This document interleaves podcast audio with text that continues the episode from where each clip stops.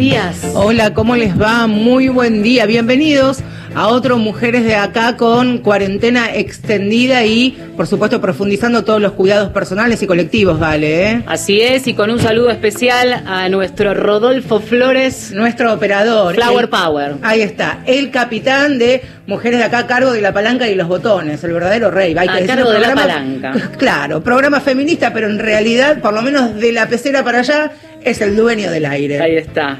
Y a, y a Gustavo Kogan, que ahí está también del otro lado de la pecera. Bueno, es 24 de mayo y en unos días nada más, o podemos decir que inauguramos de este modo una semana que tiene al Día Internacional de Acción por la Salud de las Mujeres y este será un poco el leitmotiv del programa, la idea de desarrollar qué está pasando con el acceso a la salud, específicamente en áreas puntuales como la salud reproductiva y el acceso al aborto, en una semana en donde también fue noticia eh, la obstaculización del acceso a una ILE de una niña de 12 años en Santiago del Estero. Una obstaculización en la provincia de Santiago del Estero. El único dato, por supuesto, que vamos a dar de, de la menor es que tiene 12 años, que, y de manera sistemática, esto no es un hecho ni una situación aislada que se vivió y que se está viviendo en estos momentos en la provincia que gobierna eh, Zamora, sino que ya hace menos de un mes una situación por lo menos similar vivió otra niña de 11 años.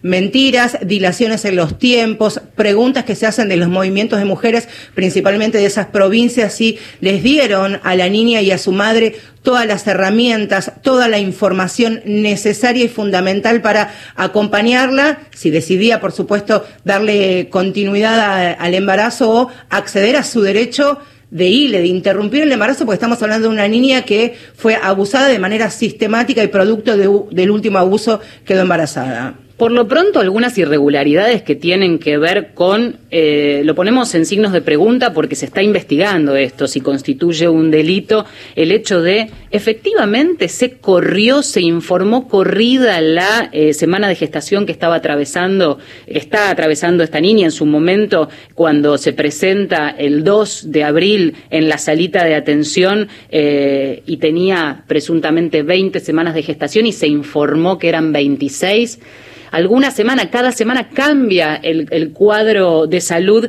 en este caso de la niña. Y otra cuestión es, otro dato, eh, ¿de qué manera se pronunciaba en redes sociales la médica que la atendió? Es un antecedente que forma parte de un cuadro que por lo menos genera más y más preguntas. Es una radiografía de esta médica, la doctora Pereira, a cargo de la UPA, que es la unidad de atención primaria allí en Villa Griselda, en la localidad de La Banda. En principio, lo que hay que tener en cuenta es que comenzó la provincia, comenzó una investigación importante también aparte de, por supuesto, el rol y el protagonismo de los movimientos de, de, mujeres y de los feminismos principalmente en esa provincia y de provincias cercanas, también lo que, lo, la importancia de quienes defienden los derechos de los niños, las niñas y las adolescentes. El defensor provincial dijo que por lo menos con la información que tienen eh, a disposición, está rozando lo delictivo, lo que ocurrió con esta pequeña y de la misma manera la, defensora eh, Marisa Graham también se pronunció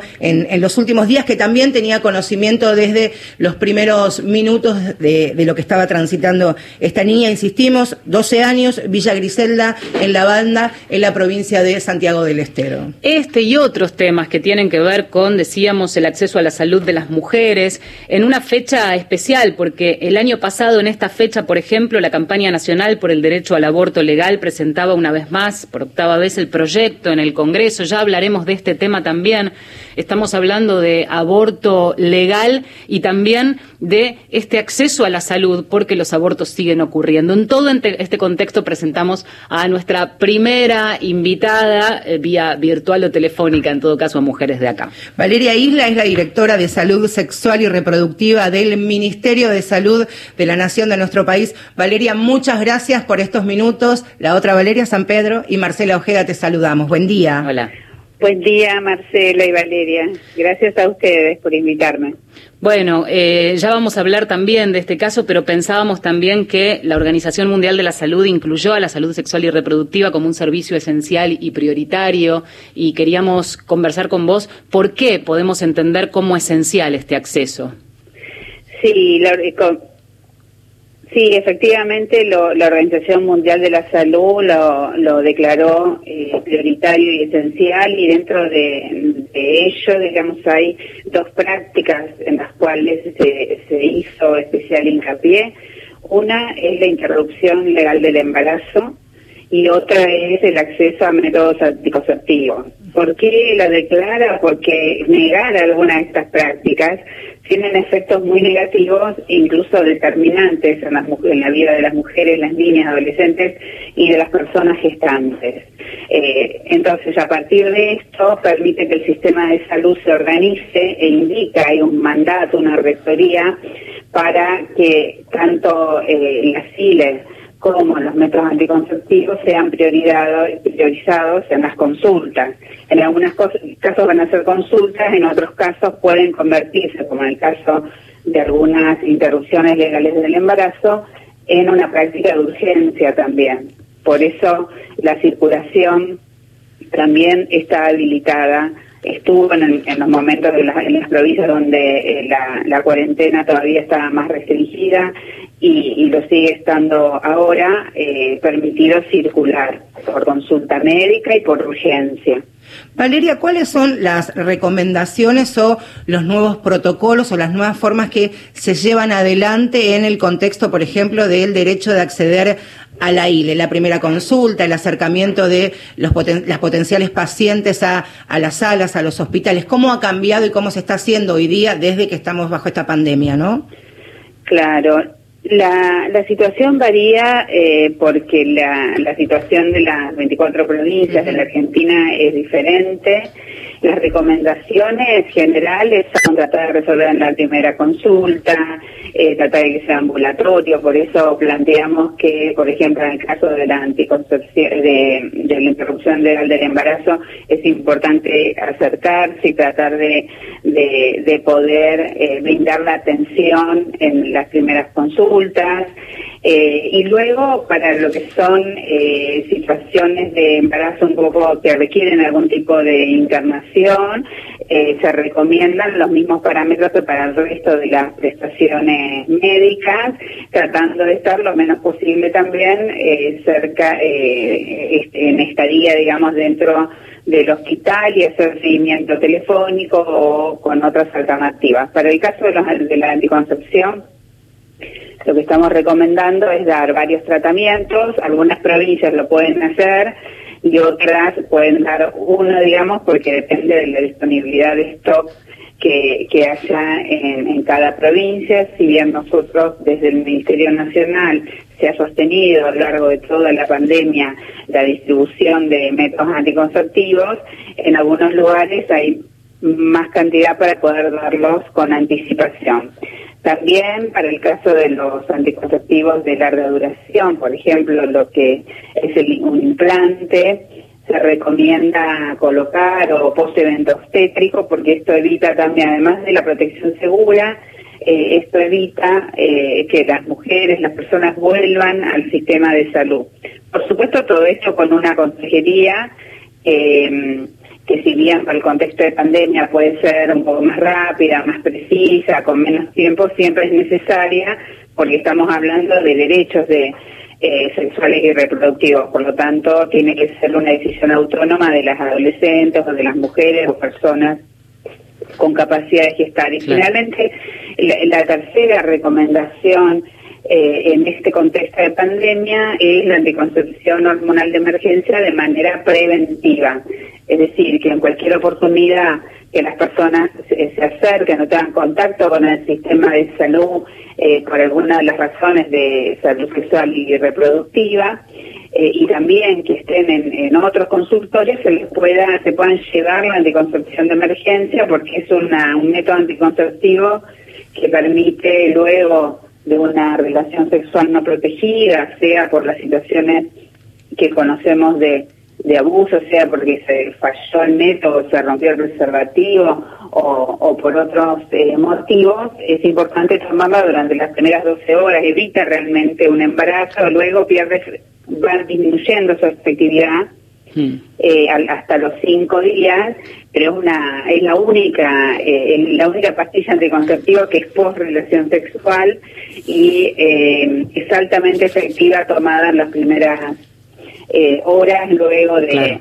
de, la relación sexual no, no protegida. Valeria, em, sabemos también que suele haber un, un, abismo, a veces más grande, a veces un poco más, más chico, entre lo que se diseña en cuanto a políticas públicas y la realidad, sobre todo en un país eh, que tiene tan distintas realidades y tan distintas políticas a su vez eh, cada provincia, por ejemplo. Con lo cual podemos desagregar muchas de las cosas que decías, pero yo iría por esta conexión con lo que debiera ser de la sala de atención primaria ante una interrupción legal del embarazo eh, de lo que pasó en Santiago del Estero. Anclar un minuto allí para entender qué falló, más allá de las investigaciones que están tomando curso, por una niña de 12 años que se acerca y que la pregunta es, ¿habrá tenido la información suficiente para tomar la decisión? ¿En qué medida pudieron intervenir los actores de salud, en este caso la médica que decíamos, con todo un contexto que ahora se pone de relieve?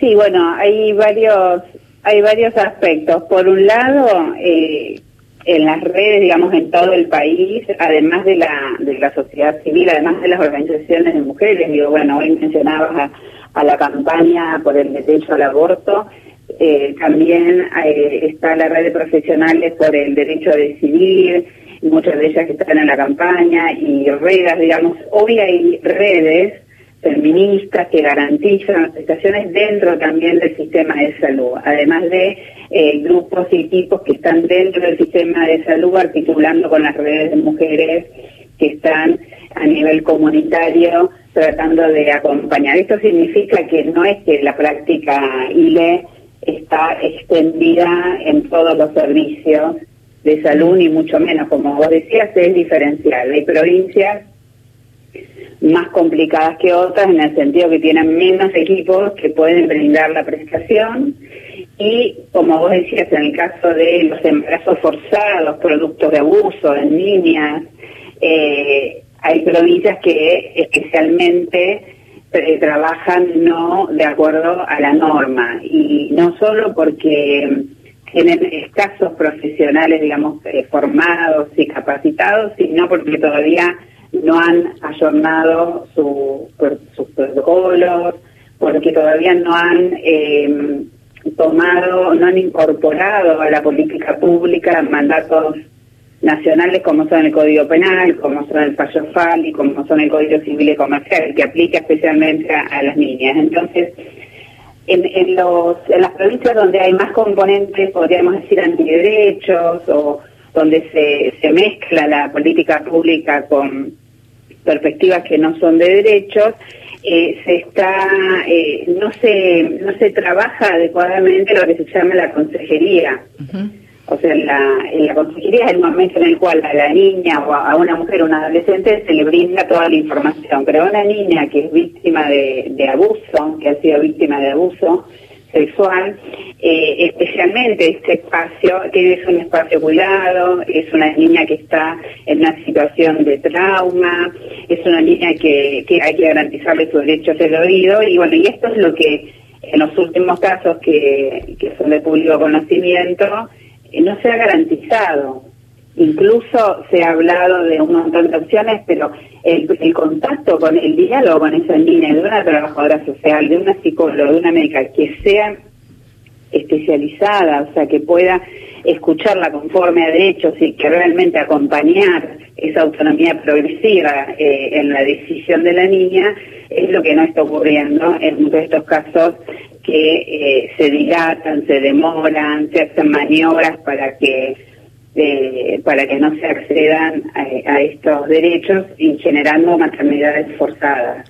Quien está hablando es Valeria Isla, directora de Salud Sexual y Reproductiva del Ministerio de Salud de la Nación. Valeria, te quería preguntar, primero poner nuevamente en relieve la importancia del 0800 Salud Sexual, que es 0800 222 3444 y en lo que tiene que ver con este servicio telefónico federal para cada una de las provincias, preguntarte ¿Qué es el, ¿Cuál es el relevamiento? ¿Cuáles son las llamadas que o consultas que más están preocupando al área que vos dirigís y principalmente si son focos de alertas en las provincias que hacemos referencias habitualmente que no han adherido al protocolo ILE y mucho menos a la actualización del comienzo de esta nueva gestión del ministro Ginés González García?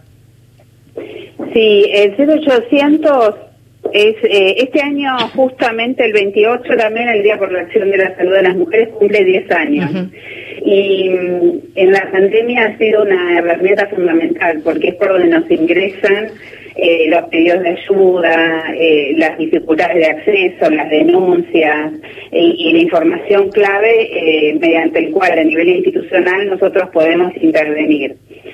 Eh, estas situaciones también de, las últimas, digamos, hemos tenido eh, durante lo que es entre marzo y abril tres eh, situaciones de la misma provincia de Santiago del Estero que se eh, pudieron resolver en articulación con, con las redes y con muchos profesionales que sí están eh, inventados, digamos, en, en tanto en desarrollo social como en salud que o en justicia también que que con mucho esfuerzo eh, van acompañando. Pero la, puerta de entrada y la oportunidad de intervención institucional desde Naciones a través del 0800, el 90% de las llamadas son obstáculos para el acceso a la ILE, muchos de los cuales están eh, en un porcentaje está en provincia de Buenos Aires y el resto distribuido en todo el país. Depende mucho de, que conozcan las personas, digamos, que conozcan la, herramienta para llamarnos, que es gratuita y confidencial, pero,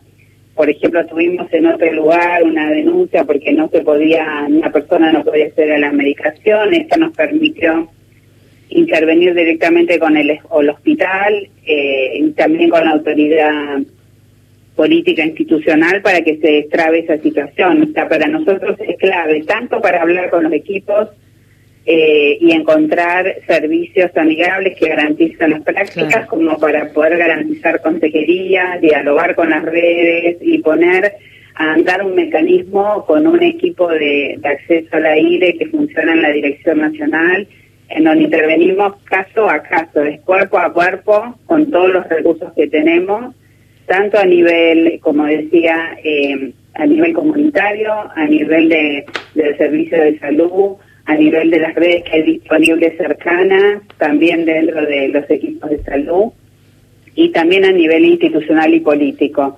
Desde el inicio de la gestión se armó este equipo y se consolidó tanto en el 0800 como en la dirección porque entendemos que en la pandemia, pero además por por cómo, está, cómo es la, desigualdad en la disponibilidad de, recursos para el acceso a la ILE, en esta etapa del problema es fundamental la intervención caso a caso, situación a situación, cuando detectamos las, las barreras y los obstáculos y las maniobras. En ese sentido, parece fundamental y, y, sé que lo hacen, esta articulación no solamente desde el dispositivo oficial, desde el ministerio, sino con las redes tanto de profesionales como de, socorristas. Y en ese sentido, preguntarte qué mm, injerencia, qué posibilidad, más allá de la autonomía de cada provincia, de eh, activar un diálogo, eh, sobre todo en las provincias más difíciles, me pregunto. ¿Hay un diálogo? ¿Empiezan a lograr una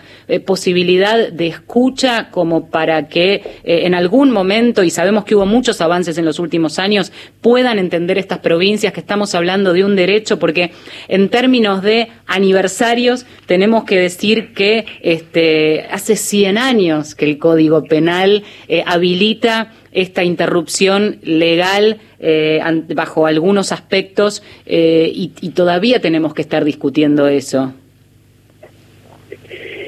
Sí, eh, yo el, el tema, este tema se, se, trató, por ejemplo, en, en, diciembre, en diciembre del 2019, cuando se, el ministro Ginés eh, firmó la resolución como una de las primeras acciones del protocolo, digamos, nuevo para acceso a la ILE. Esto luego se presentó a principios del 2020, lo presentamos en el Consejo Federal. Hay acciones en distintos planos, pero eh, nosotros entendemos que como política pública para mejorar el acceso a la ILE y seguir consolidando las redes, las redes digo dentro de los servicios, o sea, ir aumentando las prestaciones, hay como tres grandes aspectos. Uno, que las provincias, y las provincias son sus, las instituciones, los ministerios, las autoridades políticas, las autoridades que tienen eh, cargos técnicos, digamos, pero que tienen a cargo el diseño de, políticas o a cargo una serie de hospitales o centros de salud, o sea, eh, funcionarios, se adecúen a lo que dice la ley. Y esto es, como vos decís, desde, desde, desde la década del 20, código, perdón, código penal, fallo FAL a partir del 2012, que deja absolutamente llano cuáles son las causales en la Argentina, que son riesgo para la vida, salud integral y violación. No hay eh, dudas si el fallo FAL lo dice. Y el Código Civil y Comercial, donde este, el Código Civil y Comercial cobra especial importancia por el tema de la autonomía progresiva, todo lo que permite en términos y regula en términos de decisión de las de las niñas y las adolescentes y también cómo cuál es el marco para abordar situaciones de personas con discapacidad. Esto es un nivel. Eh, el otro nivel, que es un nivel eh, intermedio, es la posibilidad de contar con profesionales formados que puedan brindar la práctica de calidad con técnica, con medicación, con AMEU, con, técnicas y con mecanismos que son los que regula la Organización Mundial de la Salud y están también eh, identificados en el protocolo, tanto del primer trimestre como del segundo trimestre. Esto en la Argentina ha ido avanzando, ha ido avanzando también, pero quizás más por el feminismo, por la impronta, digamos, de las mismas organizaciones eh, de mujeres que eh, han impulsado, están impulsando esto, este, esto, esta disponibilidad de, equipos de salud para brindar las prestaciones es un esfuerzo prioritario también porque hace el acceso. Y el tercer, el tercer factor para mejorar este acceso y que se pueda garantizar es la disponibilidad de medicación. Mm. Claramente eh, tiene que haber misoprostol disponible en, en, los lugares donde se hacen las prácticas porque esto está comprobado, disminuye los abortos inseguros, disminuye también la posibilidad de, eh, de llegar a, edades eh, más a edades gestacionales más avanzadas. Valeria, esa es la prioridad para atacarlo en todos estos aspectos. Y lo último, sí. y lo que sí pensamos es que y la estrategia que nosotros estamos o el mecanismo de intervención es, por un lado, eh, provincia por provincia, hacia el nivel de los servicios y, con el tema de la medicación, que de hecho hemos comenzado compras de urgencia porque hubo problemas en, el, en la pandemia con la disponibilidad de misoprostol. Y por otro lado, caso a caso, para generar toda la incidencia, toda la presión para resolverlo. Lo de Santiago del Estero fue un drama, no poder resolver cada una de esas situaciones eh, que se presenten no se puedan resolver realmente son eh, para nosotros y para todos quienes, quienes intervienen eh, un drama. Valeria, dos, dos preguntas cortitas, pero para mí no, menos importante. Por un lado, y esta es las más absolutas de las ignorancias, aunque entiendo que de todas maneras deben tener ustedes reportes y deben seguir eh, países más o menos similares a nuestra realidad. La pregunta es si este confinamiento, este aislamiento podría provocar mayor incidencia en los embarazos, principalmente en los no deseados y no planificados. Y por otro lado, la segunda pregunta es si una paciente sospecha que tiene COVID-19 y el testeo le da positivo, esa mujer, esa persona gestante, ¿puede de todas maneras acceder a, a su ILE?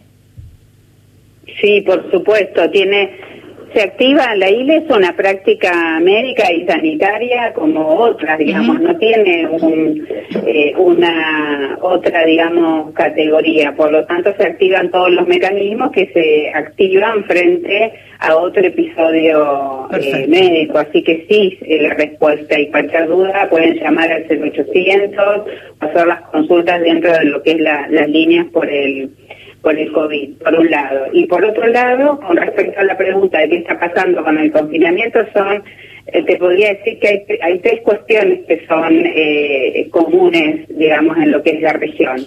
Por un lado, el aumento de situaciones de abuso, violencia sexual al interior de los hogares, donde la familia se convierte en un en un infierno en cuanto a, a, la, a las, estas situaciones de violencia. Esto lo estamos trabajando con la línea 144 y con el Ministerio de las Mujeres, Géneros y Diversidad porque esto efectivamente ellas lo vienen diciendo y nosotros también lo observamos.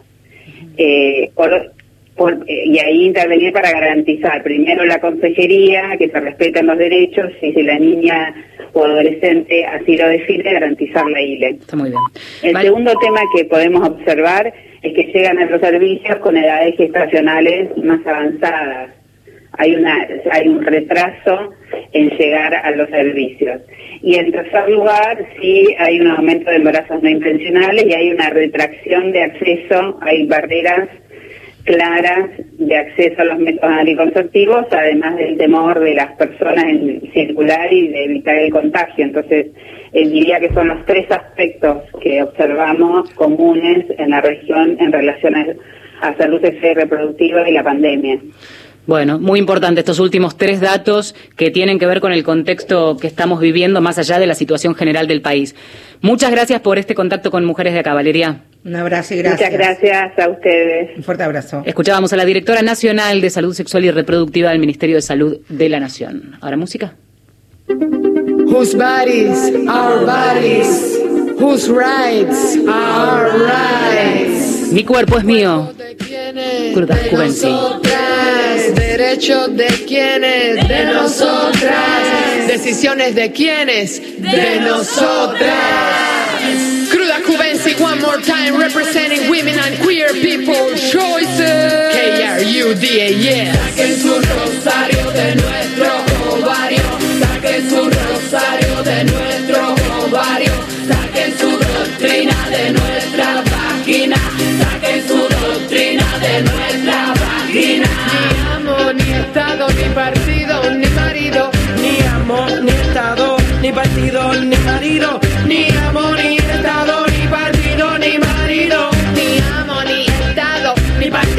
ni marido.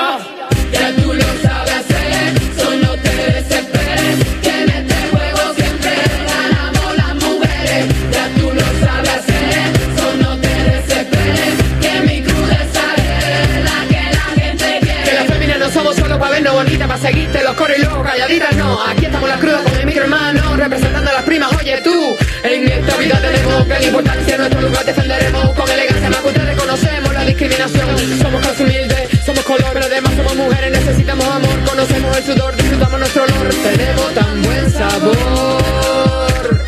No somos Mickey, ni Chiqui, ni Ricky Criatura diferente pa' tu psiqui No somos Mickey, ni Chiqui, ni Ricky Criatura diferente pa' tu psiqui Afro, latinoamericana y caribeña Orgullo de mi gente,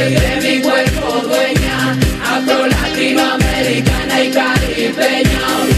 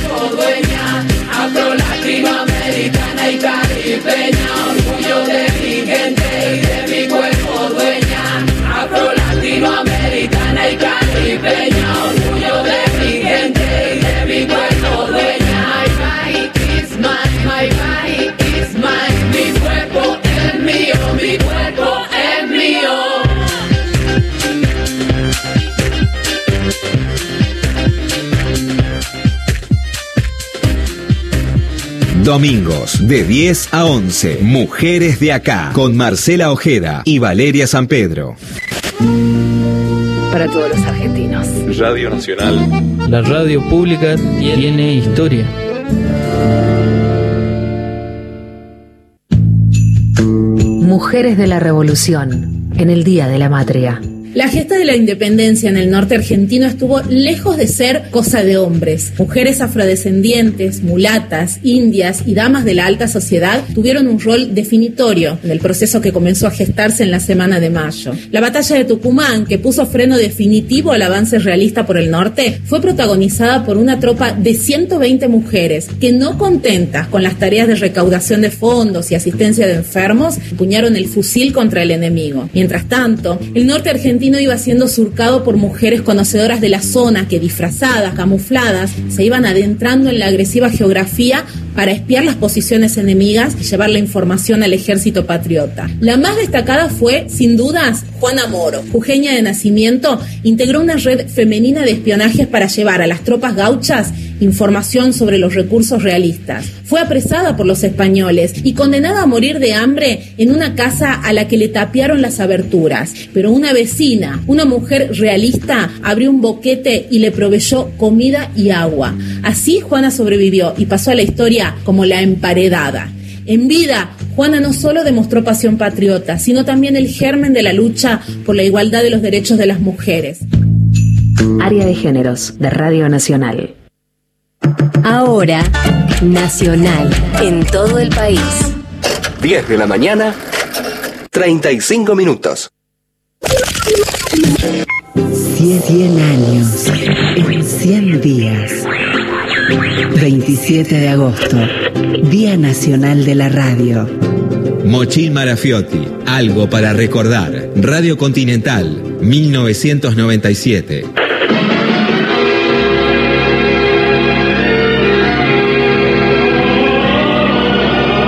Desde este momento, Radio Continental presenta a...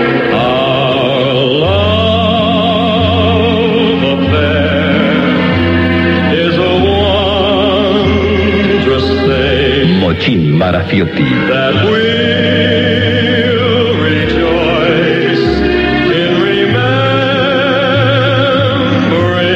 Y toda la música que usted siempre quiso volver a escuchar.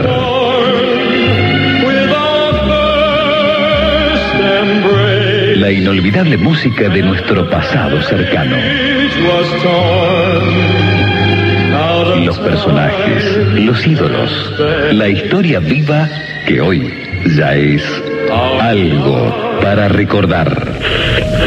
Faltan 95 días. Radio Nacional, la radio pública. Soy Diego La Torre. En este momento difícil recomiendo a todos que sigamos las sugerencias de la gente que nos cuida, que nos protege, que por supuesto nos quedemos en casa, que nos lavemos las manos y todas las recomendaciones y además que hagamos actividad física en cualquier momento, en cualquier lugar. Es saludable para el cuerpo, para la mente, que nos entrenemos en los lugares donde podamos y en los ratitos que dispongamos. Ojalá que podamos cumplir las consignas y salir de esto lo antes posible. Les mando un abrazo muy, muy fuerte a todos. Quédate en casa. Cuídate, cuidanos. Nacional, la radio pública. Marcela Ojeda y Valeria San Pedro Están en Nacional. La radio pública.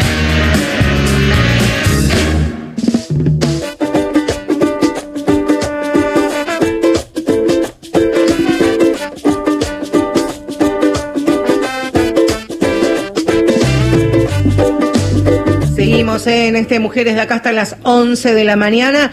Eh, buscando respuestas, ¿no? Si en este contexto de, de, pandemia, de confinamiento, están garantizados los recursos y las herramientas para, por ejemplo, los abortos por causales, es decir, las interrupciones legales del embarazo, si también están todos los recursos necesarios para suministrar y para acercar todos los métodos y las formas anticonceptivas. Por eso algunas de estas preguntas respondía Valeria Isla, que era la directora nacional, que es la directora nacional de salud sexual y reproductiva del Ministerio De Salud de la Nación. Y esto lo hacíamos en el contexto porque en algunos días nada más es el Día Internacional de Acción por la Salud de las Mujeres y en este contexto la campaña nacional por el derecho al aborto legal, seguro y gratuito va a conmemorar los 15 años de su creación y por supuesto habrá muchísimas actividades a través de la virtualidad, de las redes sociales, 15 años de campaña, un proyecto de vida y una historia compartida el 28 de mayo, ya son algunas de las consignas, así que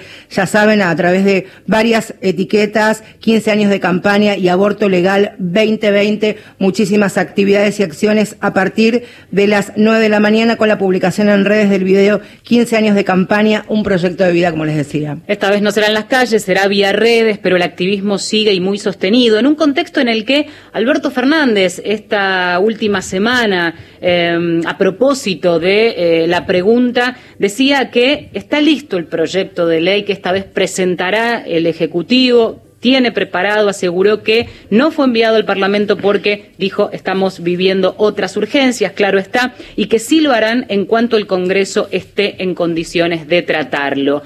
Eh, en ese sentido, una pausa y por eso la importancia de saber si están garantizados en un contexto en donde todo el sistema de salud se resiente, estos servicios que ya decíamos al principio del programa son esenciales. Con las particularidades que tiene ser parte y vivir en un país federal, ¿no? Con la idiosincrasia y con algunos distritos que por supuesto acompañan la conquista de los derechos de las mujeres y otros colectivos y otros que históricamente son y seguirán siendo reticentes al avance de ampliar derechos. Y como parte de la campaña nacional por el derecho al aborto está la red de profesionales de la salud por el derecho a decidir que distribuidos a lo largo, distribuidas y distribuidos a lo largo y a lo ancho del país, acompañan estos médicos y especialistas a quienes necesiten eh, urgentemente, en muchos casos, acceder a estos dispositivos y a estos servicios. Garantizar los derechos desde dentro del propio sistema de salud. Y estamos conectadas ya con Analía Santilli, es integrante de la red de profesionales por el derecho a decidir.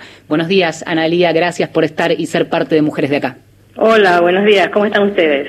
Bien, queriendo sumar también la información, la palabra articulación a veces cobra una importancia fundamental, lo reconocía Valeria Isla hace un ratito nada más, como a veces desde el soporte oficial se necesita la alianza fundamental en un país como la Argentina y en ese sentido contarle a aquellos oyentes, a aquellas oyentes que no terminan de saber cómo funciona, la importancia de tener un profesional amigable en un lugar tan sensible que puede ser este, a veces inalcanzable por el dispositivo oficial.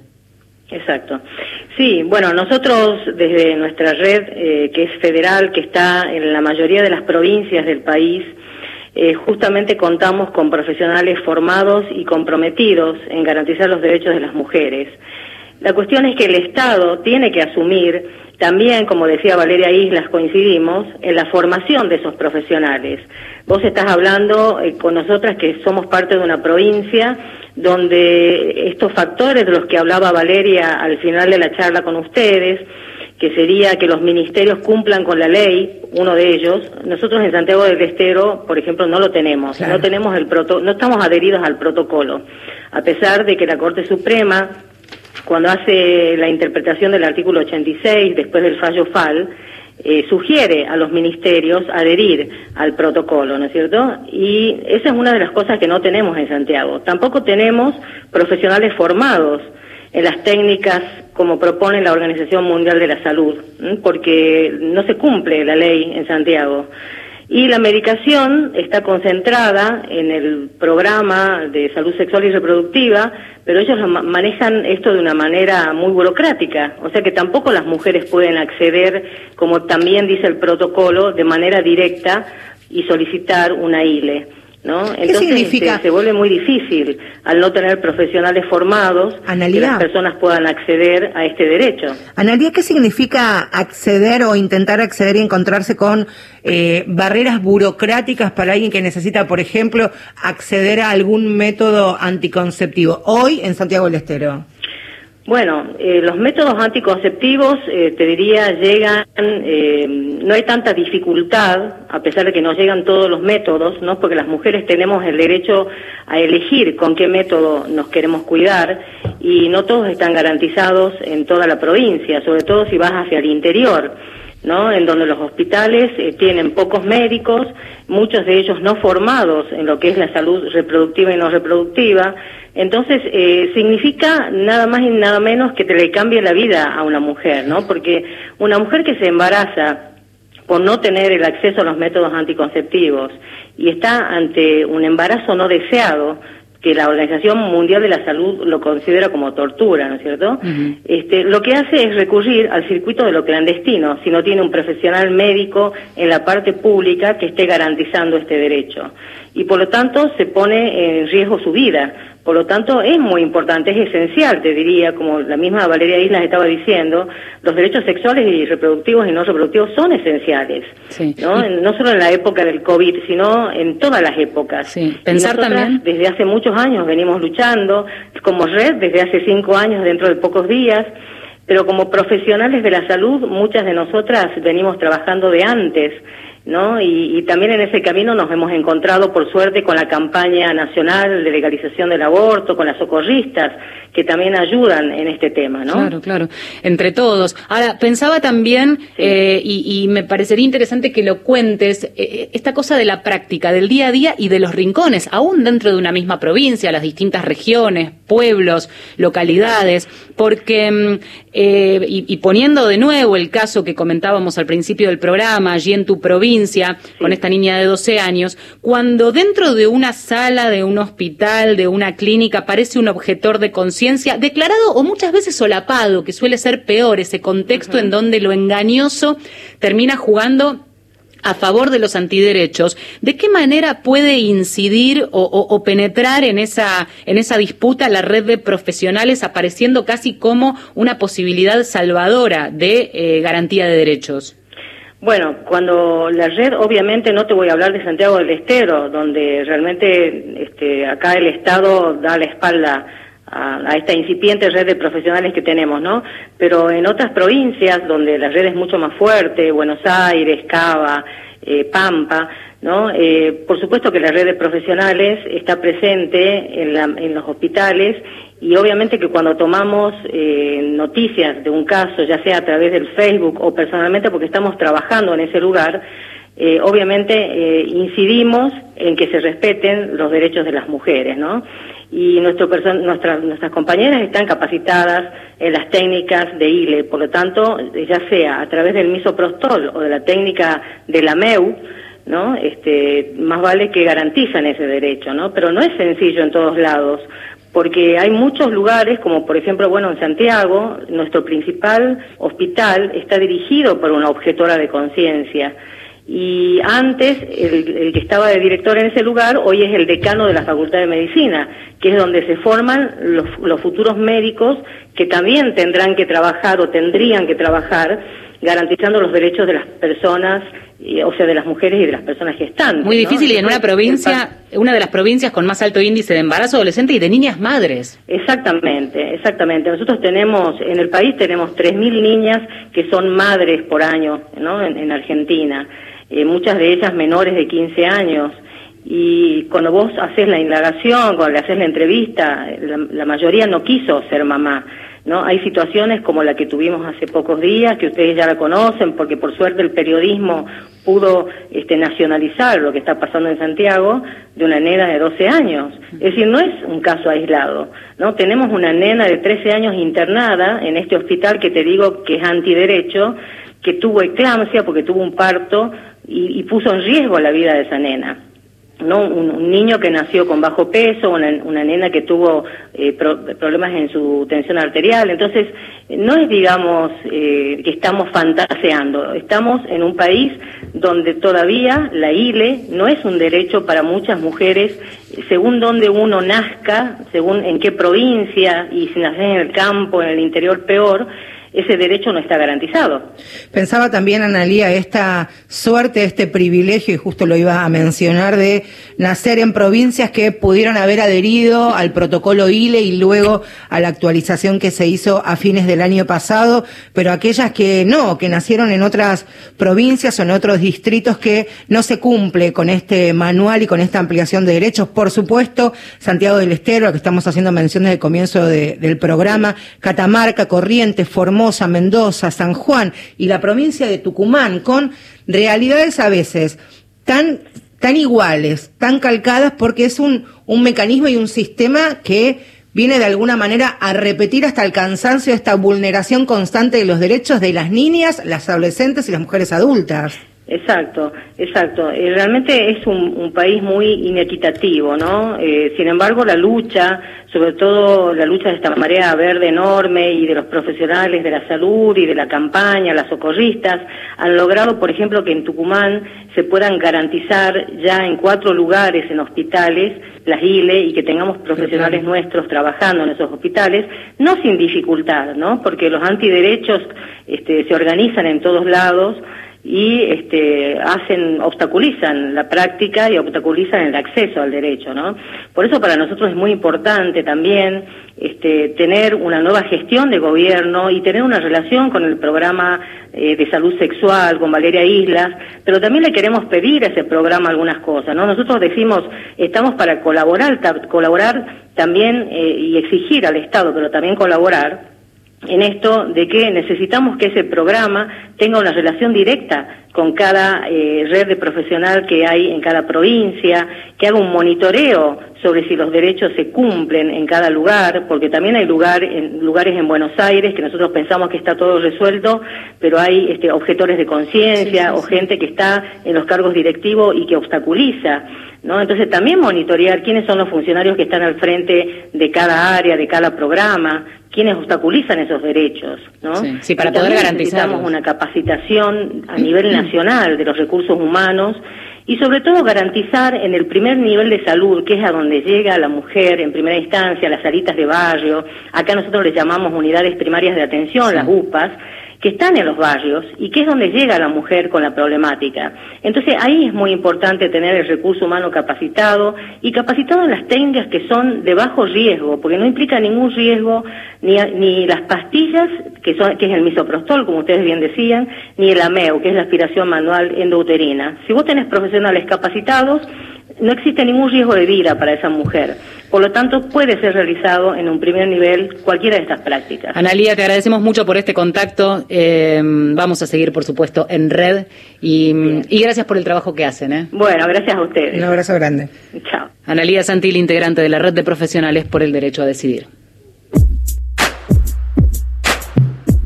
Llega Sara Eve con Histórica. ¿Quién va a detenerte? ¿La muerte, la edad o la idea? idea, idea. ¿Quién va a detenerte? ¿Quién va a detenerte? ¿La muerte, la edad o la idea? De tanto que siente eufórica, antes que histérica, histórica, de tanto encanto, pictórica, de tan gustosa, rica, tan quimérica, fabrica, hormona, calienta, lubrica, hasta los maricas, hechiza, satírica, a veces le da besos a Dios por unos pesos a vos. Gracias por ser como sos y te va, la salida te indica, irónica, es una estética con poética, con la base que suena y cinética y simpatiza con el tipo de tu lírica, pero a vos ni te ubica, te desubica, sube acá y sube acá, hacia adivinanza gitana, no tiene un método, lo hace con giromántica, no tiene un título, tiene lencería erótica, se pone romántica, un poco afónica, un poco histriónica, te enferma de forma crónica, primero te da forma, después te deforma, de tanto que sabe te informa, con pocas normas, piensa en la reforma, Transformers se transforma y con el ritmo cambia la forma, forma la fila y aniquila de forma atea. Gracias a Dios es atea. Gracias a Dios. De tan histérica, histórica, antes que histérica, histórica, de tanto que siente eufórica, antes que histérica, histórica, de tan histérica, histórica, de tan histérica, histórica, antes que histérica, histórica, de tanto que siente eufórica, antes que histérica, histórica, de tan histérica, histórica, sin bikini con química, te lo dice,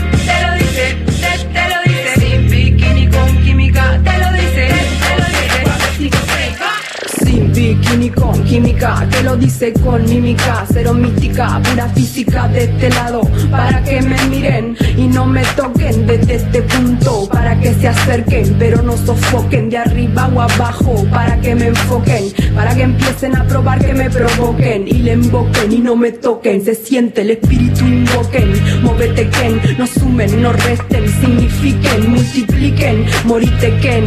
Somos adultos pero hay versiones muy muy Oh, es cuestión de tu gen, gente que te aplaude por aplaudir público, bobo como mono, no sabe a quién seguir, no sabe a quién elegir, no hay candidato ni candidata, son todas ratas, mentira las encuestas, por eso yo, por eso yo, por eso yo, por eso yo, por eso yo, por eso yo. Y voy, voy, voy, el voto no me postulo, voy a ser presidenta, el petróleo no será para la venta, el gas es nuestro para la gente violenta, cuando sea presidenta Argentina se reinventa, de tan histérica histórica, ante que histérica histórica, de tanto que siente eufórica, ante que histérica histórica. De tan histérica histórica, de tan histérica histórica, antes que histérica histórica, de tanto que... Marcela Ojeda y Valeria San Pedro son mujeres de acá.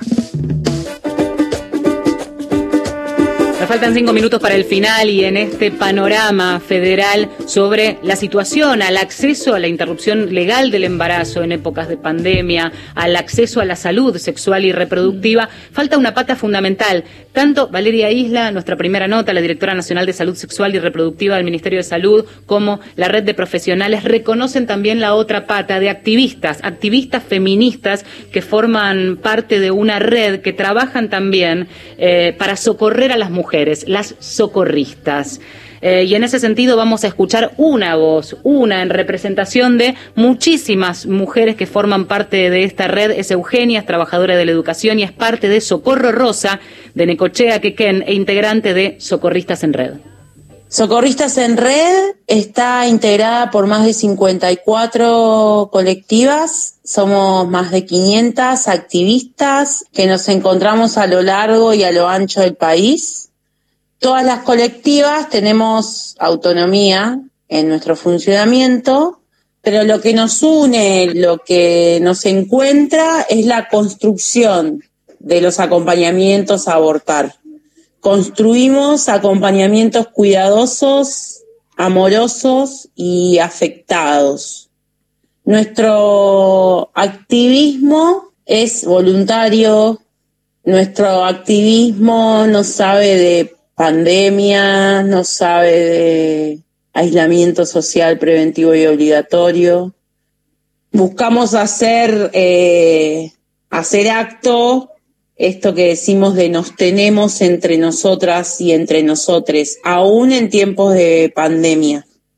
Lo que nosotras denominamos el dispositivo de acompañamiento socorrista consiste en que las personas con capacidad de abortar se comunican a em, nuestras líneas públicas, nuestras líneas telefónicas, que se encuentran todas en nuestra página web, en www.socorristasenred.org.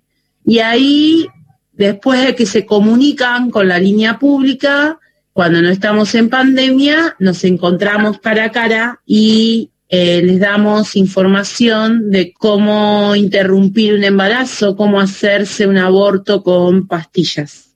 Luego las acompañamos telefónicamente y por último las asesoramos y las acompañamos en la búsqueda, si quieren, si desean, de un método anticonceptivo y del control médico post-aborto. Lo importante en este contexto de pandemia es que nosotras seguimos acompañando, así que nos encontramos cara a cara, pero virtualidad mediante, ya sea por una llamada, por una videollamada, por unos mensajes de WhatsApp, cuando las mujeres no pueden hablar, pero lo importante es eh, cuando otras instancias como los consultorios de ILE, de interrupción legal del embarazo, no existen, ahí estamos, eh, queremos estar eh, las socorristas para acompañar la decisión de abortar con información y con cuidados amorosos.